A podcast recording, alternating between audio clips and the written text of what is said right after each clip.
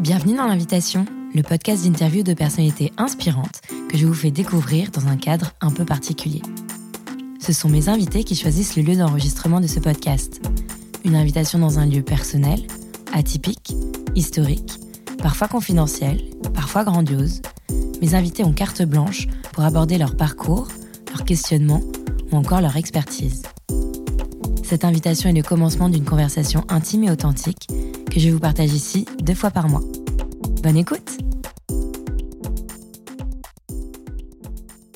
Bonjour et bienvenue dans ce nouvel épisode de l'Invitation. Mon invité aujourd'hui est Romain-Baptiste Gaubert, instructeur et pilote d'avion. Si piloter est une passion depuis toujours, il n'a pas tout de suite envisagé d'en faire son métier. C'est à vingt-sept ans qu'il se réoriente et s'inscrit au concours de pilote de ligne. Romain-Baptiste me parle de son parcours et des défis rencontrés dans cette reconversion. Un épisode captivant sur un métier qui fait rêver. Bonne écoute!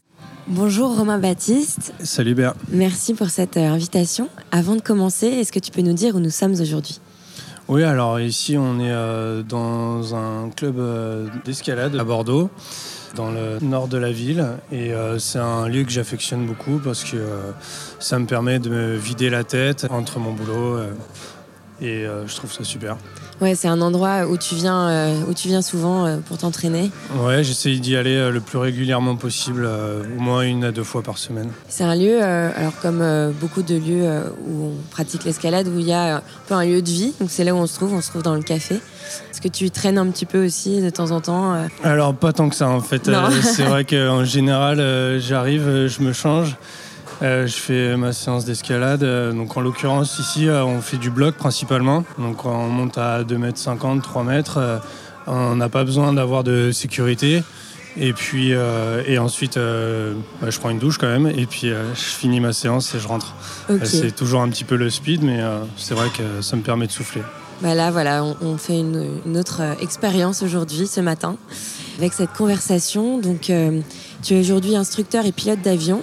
Est-ce que tu peux nous dire euh, d'où tu viens et euh, ce que tu as fait avant d'exercer ce métier ? J'ai grandi en région parisienne et euh, initialement, j'ai une formation plutôt orientée économie. Donc, j'ai un bac économique. Euh, j'ai ensuite travaillé euh, pendant cinq ans dans une société euh, qui s'appelle euh, Wash Wash, où on s'occupait principalement de faire du detailing pour les pour les motos, on les nettoyait. Et en fait, moi j'ai toujours un petit peu fonctionné autour de, de la passion, des métiers passion. Et du coup, bah, l'une de mes passions, c'est la moto en l'occurrence. C'est D'accord. comme ça que je suis arrivé là. Après cette expérience, tu avais euh, une petite voix dans ta tête. Est-ce que tu as toujours voulu euh, devenir pilote ? C'est mon grand-père qui m'a un petit peu euh, insufflé cette... Euh, passion, c'est qui m'a fait découvrir cet environnement. Il était pilote ? Alors lui, il était pilote privé. Il a travaillé pour l'U T A, donc en responsable des moyens techniques, ce qui lui a permis de pas mal voyager, notamment en Nouvelle-Calédonie, à Tahiti, euh, et dans tous ces environnements, il, a, il en a profité pour voyager, découvrir le pays. Et en fait, moi, ça m'a toujours passionné, toujours fait rêver. Et euh, en fait, j'ai, j'ai commencé à apprendre à piloter avant la voiture, donc c'est ça qui est un petit peu original. Il t'emmenait ? Il m'emmenait. Alors piloter, c'est un grand mot. Hein. Moi, ouais. J'étais plus là à côté, à, à rêver. Et on faisait des, des petites balades euh, comme ça en avion. À l'époque, c'était un Cessna cent soixante-douze. Et donc, c'est vrai que bah, ça m'a donné l'en, l'envie d'aller plus loin. Ouais. Toujours euh, cette petite idée en tête d'aller plus loin. Ouais. Et pourquoi tu n'as pas décidé de commencer tes études euh, pour être pilote ? Alors disons que j'étais pas un élève excellent, mais euh, j'avais du mal à me projeter. Je voyais vraiment ça comme une filière pour les élites. Et au-delà de ça, euh, donc il y, y avait cet aspect-là, et puis il y avait aussi la, l'aspect financier. Effectivement, je me suis dit, euh, dans un premier temps, essayer de gagner de l'argent d'une manière différente par les affaires. Et puis ensuite, tu, tu profiteras de faire des vols loisirs euh, une fois que tu auras gagné tes sous. Ouais, donc tu n'as jamais renoncé en fait, tu avais toujours cette idée. Euh, j'avais toujours un petit peu cette idée en tête, oui. Euh... Et euh, est-ce que tu peux nous raconter un peu tes premières expériences de vol ? Peut-être pas les toutes premières, parce que là on vient de les évoquer avec ton grand-père, mais euh, celles où tu étais euh, élève ? Oui, bien sûr. Alors, euh, celle en tant qu'élève, c'était à l'aéroclub euh, d'Air France, la C A F à Toussus-le-Noble. Donc euh, j'ai commencé à piloter sur un, un petit avion Rotax de place, c'était un A T trois. C'est un avion euh, relativement léger euh, qui se rapproche du poids d'un, d'un U L M. Donc finalement les sensations en vol, euh, elles sont décuplées parce qu'il est très sujet à l'aérologie. Pour certains, ça peut faire peur, pour d'autres, euh, c'est des sensations en plus. Et donc, mes premières expériences de vol, elles ont commencé en deux mille dix-sept pour la, la formation de ma licence privée euh, de pilote. Ouais, on va y revenir un petit peu parce que c'est, euh, c'est assez euh, passionnant aussi, toutes ces, toutes ces études. Est-ce que ça n'a pas été trop compliqué euh, de se reconvertir ? Déjà, quel âge tu avais quand tu as décidé de te reconvertir ? C'est toujours un challenge euh, de faire une reconversion euh, lorsqu'on a passé les, les vingt-cinq ans. Bon, moi, je l'ai vu comme un défi et je l'ai vu comme une opportunité euh, qui ne se représenterait pas forcément plus tard. Donc moi, je travaillais à Paris en responsable de, de concession. Euh, donc j'étais dans la moto, j'étais vraiment dans l'opérationnel. Donc les études, pour moi, c'est, c'était un petit peu loin. Au début, ça a été un vrai challenge. Alors, comment je me suis lancé dedans ? Il y a plusieurs choses. J'avais un petit peu de sous de côté qui pouvaient au moins me permettre de financer ma licence privée. Et ensuite, il y avait la conjoncture. Euh, à ce moment-là, le recrutement des pilotes était vraiment à, à son plein. Donc ça, c'était juste avant, avant le Covid. Et puis, euh, je me suis dit, bon, bah voilà, t'as un petit peu d'expérience, t'as plus de bouteilles, c'est, c'est le moment ou jamais de te lancer, quoi. Et donc, t'as commencé cette formation en même temps que ton activité euh, dans la concession ? Alors, c'est ça qui était un petit peu euh, délicat, disons, euh, puisque euh, bon, j'avais un travail qui était assez prenant, euh, avec des plages horaires assez élargies. Euh, au début, ça n'a pas été évident. Je me souviens avoir multiplié euh, les allers-retours entre Paris et Toussus. D'ailleurs, je, ma moto m'a bien aidé pour optimiser euh, mes trajets. Et donc, euh, voilà, au début, il y a eu un calibrage. Je me souviens, je remercie même mon ancien patron, euh, Hugo, euh, qui a été super arrangeant pour moi. À la fin, euh, grâce à lui, j'ai pu optimiser. Euh, ouais, je, je faisais plus que du trois, du trois, quatre, cinquième pour pouvoir vraiment me concentrer euh, sur le pilotage. Dans une licence privée, il y a la partie pratique, il y a la partie théorie. Et donc, euh, il faut bosser les deux. Et donc, c'est pas juste aller au, au cours et puis euh, faire le vol. Il y a vraiment un travail de fond derrière. Et lorsque ça fait un moment qu'on est sorti euh, des bancs de l'école, bah, forcément, euh, au début, ça pique un peu. Mais quand on est motivé, euh, rien n'est insurmontable. Toi, tu as suivi la formation de pilote privé. Est-ce que tu peux nous expliquer un peu les différentes étapes ? Et toi aussi, euh, ce que tu avais en tête, quel objectif euh, tu avais en commençant cette formation ? Pour euh, devenir pilote professionnel, il y a plusieurs euh, manières d'y accéder. Pour faire les choses très simples, il y a euh, la manière qu'on appelle en intégré, où on n'a aucune expérience de vol. On signe un gros chèque euh, dans une école. Et euh, donc toute la formation est inclue. Donc ça va de bah, du coup de la licence privée jusqu'à euh, la licence, le pack euh, entre guillemets euh, pilote de ligne. Toute cette formation-là, elle est comprise, elle est euh, cadrée avec cette école. Donc c'est un engagement fort parce qu'on parle de soixante-dix à cent dix, euh, parfois même cent vingt mille euros euh, d'investissement. Il ne faut, faut pas se louper. Moi, j'ai fait un choix un petit peu plus raisonnable. J'ai fait un choix différent, c'est-à-dire de me dire, bon, tu vas commencer par une licence privée, tu vas voir si euh, tu es à la hauteur, si euh, ça te plaît aussi, si c'est ce que tu imaginais. Et euh, en fonction de ça, eh bien, tu continueras euh, petit à petit. Et donc, cette formation, c'est bah, ce qu'on appelle une formation modulaire. Donc, tu fais des modules après module. Donc, la formation de pilote privé. Ensuite, si tu veux poursuivre, tu passes ton A T P L théorique. Donc c'est en fait, finalement, c'est un examen. Tu as quatorze modules. C'est l'examen théorique du pilote de ligne. Et ensuite, tu enchaînes. Donc tu as un mûrissement à faire, cent heures de vol en commandant de bord. Grossièrement, hein, je, je fais ça rapidement. Et on, après, tu passes tout un tas de qualifs euh, pratiques. Donc euh, la, le C P L, Commercial License Pilot. Tu as l'I R, donc le vol aux instruments, que tu peux coupler avec l'I R M E, donc pour le vol, vol aux instruments multimoteur. Et après, bon, tu as fait à peu près le tour. Tu as également la, la, ce qui s'appelle la, la, la M C C. Donc euh, finalement, c'est, c'est une qualif que tu passes, euh, une qualif en équipage, pour te former en équipage, puisque les plus gros avions se pilotent à au moins deux pilotes. Et tu l'as évoqué, donc ce sont des, des gros montants, ce qui justifie aussi le fait qu'il y ait beaucoup de personnes qui se reconvertissent pour être pilote. Est-ce que tu trouves que euh, c'est une euh, formation assez élitiste ou est-ce qu'il y a, il existe quand même euh, des aides ou des choses comme ça euh, pour devenir pilote? C'est sûr que soixante-dix pour cent des, des pilotes hein, passent par, par une filière euh, privée, donc euh, payent la, la formation d'eux-mêmes. Après, il y a effectivement la, la voie d'excellence euh, par euh, l'ENAC ou bien euh, les cadets d'Air France qui ont pour avantage euh, de prendre en charge la formation. Euh... Et ça, ce sont des formations qui ont un âge limite, si c'est...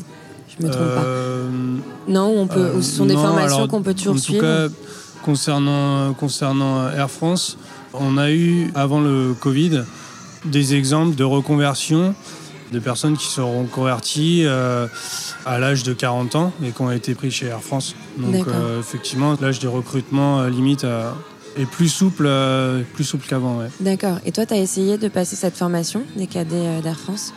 Alors non, euh, en fait, euh, moi, j'ai, j'ai pas eu l'opportunité, malheureusement. Euh, je voulais faire les choses assez rapidement et euh, déjà, je m'imaginais pas forcément être au niveau. Et ça demande quand même une certaine préparation pour pouvoir prétendre à... Enfin, pour se préparer, pour, pour euh, être euh, au niveau des sélections. Et euh, on parle de plusieurs mois et c'est un temps que j'avais pas forcément en dispo.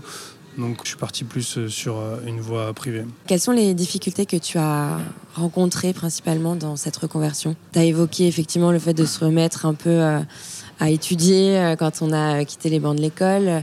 Est-ce que, est-ce qu'il y a de l'entraide ? Est-ce qu'il euh, y a des difficultés, je ne sais pas, euh, humaines euh... Alors disons que euh, ce qui a été dur au début, c'est bah, déjà un saut dans le vide, c'est-à-dire de se dire bon bah voilà, je quitte un C D I, ça fait cinq ans que je, je suis dedans, je suis bien intégré, et là euh, du jour au lendemain, je vais manger toutes mes économies et puis euh, je vais m'arrêter de travailler et euh, je vais me lancer dans quelque chose euh, tout nouveau. Qui, qui, qui me plaît, mais qui est finalement quand même nouveau pour moi.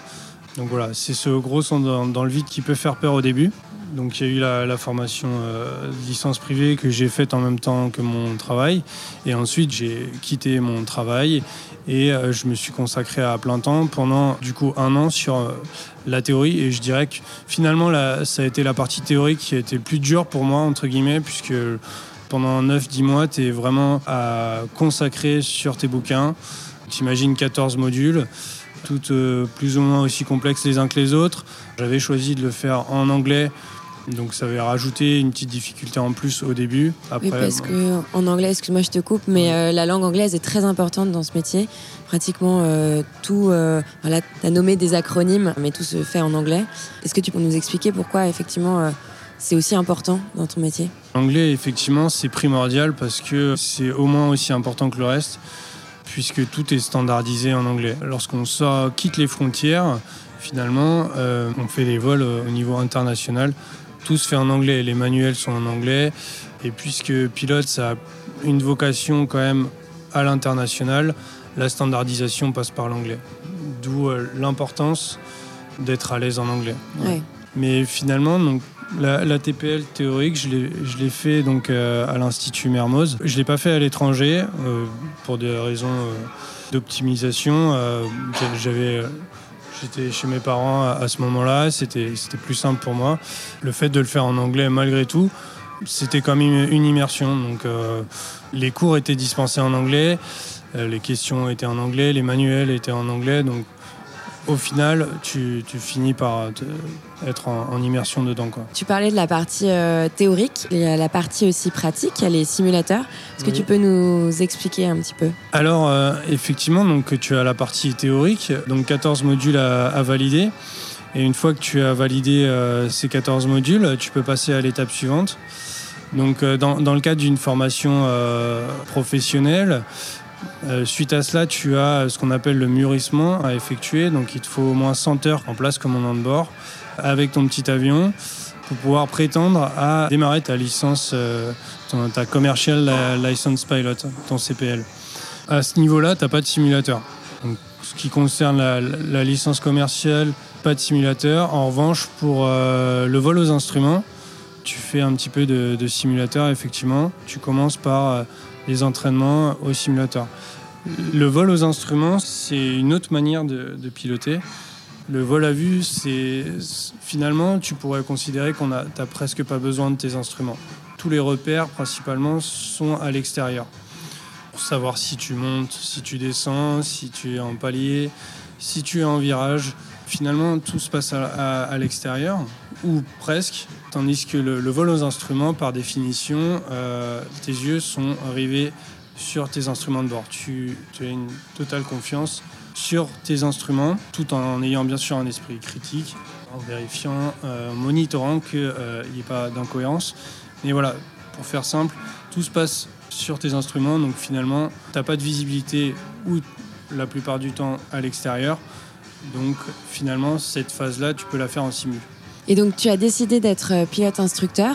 Pourquoi ce choix ? Est-ce que tout le monde doit passer par, euh, par là ? Et j'ai choisi d'être pilote instructeur après avoir terminé ma, le pack A T P L, entre guillemets, toutes les, les qualifs pour avoir cette formation A T P L. Pour moi, c'était finalement dans le contexte dans lequel on sortait, donc euh, Covid. Les recrutements pour les pilotes ont été assez largement impactés. Donc euh, j'imaginais plus ou moins qu'il fallait être patient avant de rentrer en aviation d'affaires ou en ligne. Et euh, du coup, je me suis dit, bon, bah, ça, ça peut être une bonne opportunité pour monter tes heures, du moins ton expérience, rester dans la boucle. Parce que finalement, je pense que c'est, c'est ça qui est, qui est assez difficile, c'est pouvoir poursuivre son activité en tant que pilote, continuer à voler, sans pour autant avoir un, un, vrai, un vrai métier, dans le sens euh, avec un C D I, une sécurité de l'emploi, et cetera. Donc euh, oui, j'ai fait la formation de, d'instructeur. Ça me permet à la fois de monter mes heures, pouvoir transmettre du savoir, ce qui est quand même super gratifiant, et du savoir-faire, et rester dans la boucle tout simplement euh, de l'aéro. Et puis est-ce que c'est aussi une manière de, de continuer aussi euh, à alimenter ton réseau euh, J'imagine que tu dois rencontrer euh, aussi euh, des personnes qui peuvent euh, aussi euh, t'aider euh, à trouver un, un futur euh, emploi. Oui, tout à fait. En fait, euh, bon, alors ça, ça vient, euh, disons, euh, en second plan, mais ça, effectivement, ça, sa valeur dans le milieu aéro. Euh, alors, c'est un vaste milieu et en même temps, on se rend compte que tout le monde se connaît plus ou moins, directement ou indirectement.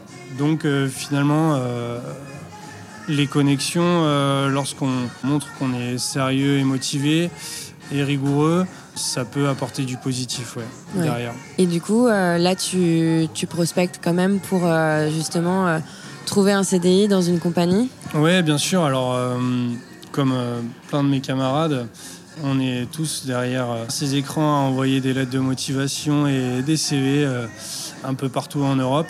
Et donc, pour l'instant, on attend des réponses. Il y a une pénurie euh, d'offres. Alors, disons que là, on entend de plus en plus parler d'un besoin de pilotes euh, en ligne euh, un petit peu partout en Europe et également aux États-Unis. L'été deux mille vingt-deux aura une activité pour les compagnies, euh, pour la, la ligne principalement, une activité plus importante même qu'en deux mille dix-neuf, donc avant Covid. Donc on peut imaginer, euh, et on le, on le voit déjà... Euh, à travers certains reportages, qu'il va y avoir tôt ou tard une pénurie de pilotes. Moi, ce que je pense, c'est que là, pour l'instant, les, les compagnies sont dans une phase d'attente, puisqu'on euh, n'imaginait pas euh, qu'il y aurait un Covid qui durerait deux ans, mais qui dure encore. On n'imaginait pas une guerre en Ukraine. Et toutes ces choses-là euh, ont impacté fortement l'aviation. Donc, euh, je pense que cet été sera une phase test pour les, les compagnies et euh, si elle est concluante, il y aura des recrutements massifs à partir de la rentrée. Oui, parce qu'en fait, une fois qu'il y a un recrutement, j'imagine qu'il y a quand même encore des formations, parce que quand on a un diplôme, on n'a pas forcément les codes de, d'une compagnie particulière, il y a encore des, des choses à apprendre. Donc, c'est, il y a un temps, c'est pour ça ce temps entre l'été et la rentrée qui est nécessaire. Oui, alors en fait, euh, effectivement, donc tu passes des sélections euh, pour une compagnie euh, lambda. Euh, donc tu as en général des, des phases de test sur ordinateur. S'ils sont concluants, tu vas directement euh, au siège, faire des entretiens, hein, du simulateur. Et puis, euh, si ça, ça fonctionne euh, aussi, eh bien, euh, ils te proposent un contrat. et suivant leurs besoins, tu intégreras une formation sur telle ou telle machine. Par exemple, un Boeing sept cent trente-sept ou un Airbus A trois cent vingt. Et euh, pendant trois mois, tu seras formé spécifiquement sur cette euh, machine. D'accord. Et toi, justement, quel genre d'avion tu rêverais de piloter ? Moi, c'est ce que je trouve euh, très intéressant dans, dans l'aviation, finalement, c'est que les opportunités d'emploi sont multiples et diverses. On peut euh, très bien être euh, instructeur sur euh, monomoteur, comme être euh, largueur para, comme euh, faire euh, de l'évacuation médicale sur bimoteur, euh, piston, euh, en Afrique. Enfin, voilà, il y a énormément de choses. Faire de l'aviation d'affaires euh, sur jet ou euh, du plus gros porteur, de la ligne, du fret. Il y a énormément d'opportunités, énormément de choix. Donc, c'est sa richesse, moi, qui m'inspire. Et finalement, voilà, donc j'ai, ça fait un an maintenant que je fais de l'instruction dans deux clubs. Et donc c'est une, une expérience vraiment riche. J'aimerais continuer dans, dans cette voie, mais plus euh, sur, mes, sur mes jours off. Là, si tout de suite euh, je pouvais, euh, j'avais l'opportunité, ce serait effectivement l'aviation d'affaires, pour son côté un petit peu baroudeur, un, un petit peu euh, aventure. Dans un premier temps, au moins pour les premières années, pourquoi pas de l'évacuation sanitaire, voilà, à l'échelle de l'Europe.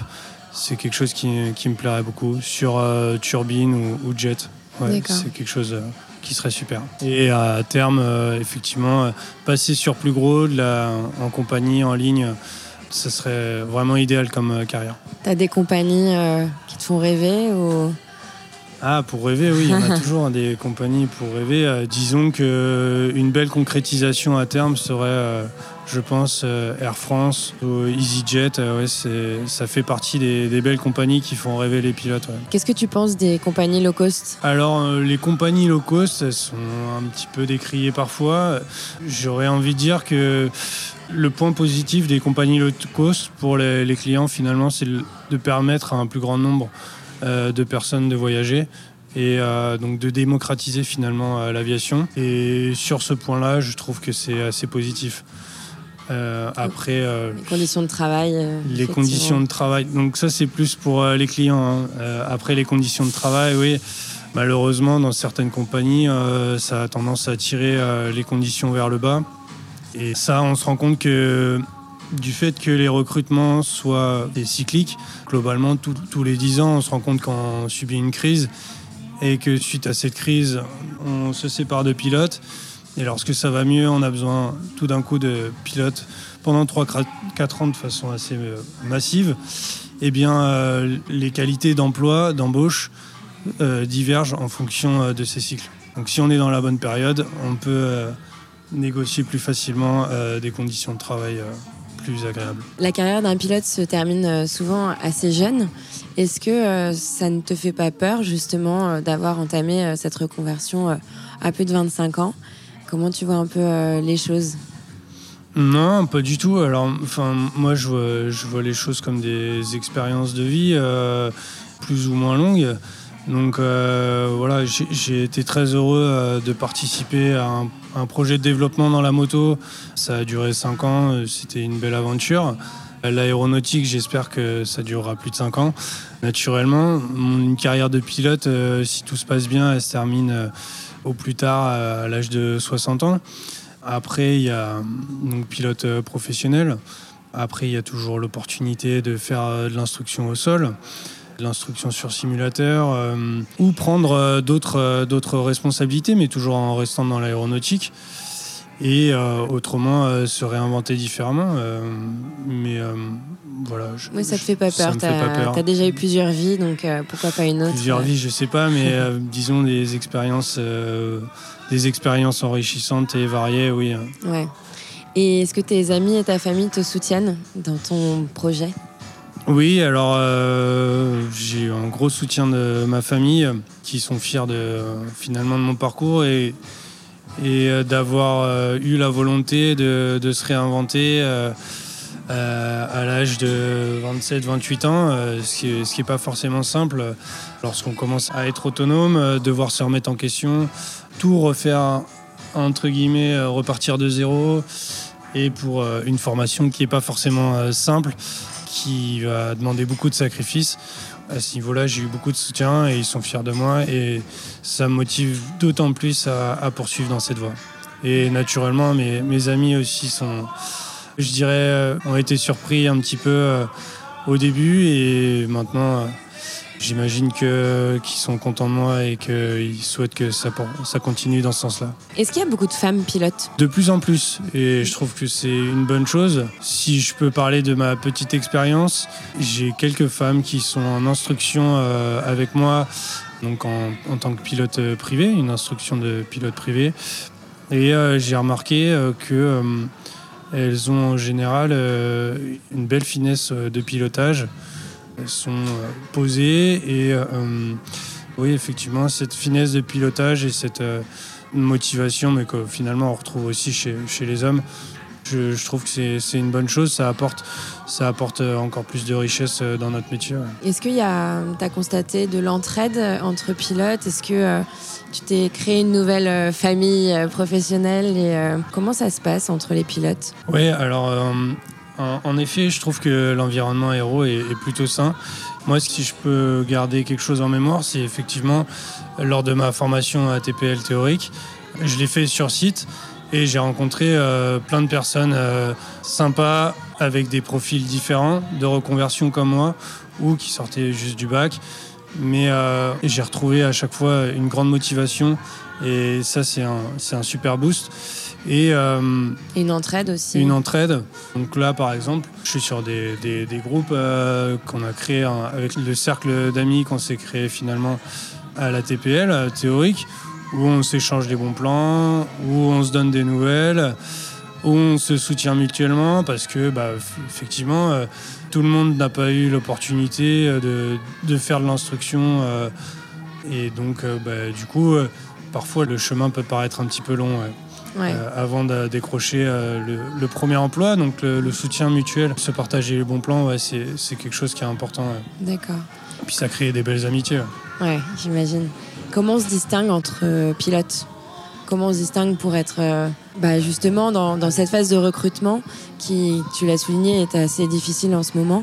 Comment on fait la différence euh, en tant que pilote ? Alors la, la différence, elle est effectivement, c'est pas c'est pas évident dans le sens où euh, sortie de formation, on a tous les mêmes diplômes du coup. Après, euh, je dirais que ce qui peut faire la différence, entre autres, ça va être euh, sur l'anglais. Il faut vraiment mettre le paquet sur l'anglais. Parce que tôt ou tard, ça, ça te rattrape. Après, c'est toujours la, la motivation et euh, les compétences techniques. Être, euh, être carré sur les compétences techniques, voler le plus possible et voilà, montrer qu'on est motivé et disponible. D'accord. Et euh, qu'est-ce que tu dirais à des personnes qui rêveraient d'être pilote et qui n'osent peut-être pas passer le, le cap de la reconversion ? Bah, je dirais qu'il faut, euh, il faut foncer, il faut croire en soi et... Euh, Et puis, euh, et puis voilà, se donner les, les moyens, tenter sa chance. C'est, c'est, c'est un milieu qui est, euh, qui est merveilleux, qui demande des sacrifices, mais qui en vaut le coup. Ouais. Qu'est-ce que tu ressens quand tu voles ? Ah, bah, je, je ressens un sentiment de plénitude. Ah, c'est, c'est assez difficile à décrire. Je, je ressens le sentiment d'être à ma place. Et voilà, c'est, c'est quelque chose de, de super. C'est magnifique. Alors, on va clôturer cet entretien par la question signature de l'invitation. Qui aimerais-tu entendre derrière ce micro ? Ah, Thomas Pesquet, ça serait super. Ouais. Ouais, si tu arrives à, à, à avoir un entretien avec lui, ça serait génial. C'est quelqu'un de particulièrement inspirant et, et voilà. C'est, il en fait rêver plus d'un. Ça serait chouette. Bah, j'aimerais bien. Thomas, si tu bah, nous bon entends. Courage. C'est clair. Bah, écoute, merci beaucoup Romain-Baptiste. C'était super d'en savoir plus sur ce, sur ce métier, sur ton parcours. Et puis, bah, je te souhaite tout le meilleur pour la suite. Puis on suivra de près, en tout cas, euh, les news de ton côté. Avec plaisir. Merci à toi, Béa. À bientôt. Merci d'avoir écouté cet épisode de l'invitation. Si le sujet vous intéresse et que vous voulez aller plus loin, je vous invite à lire la description de cet épisode. J'y indique plusieurs liens utiles. Pour m'aider à donner de la visibilité à l'invitation, vous pouvez le noter sur Apple Podcasts et me laisser un commentaire. Ces avis m'aident beaucoup et je suis toujours ravie de découvrir vos retours sur ce podcast. Et si vous voulez suivre les coulisses de l'invitation ou me contacter pour échanger, rendez-vous sur l'Instagram du podcast. À très vite pour une nouvelle invitation.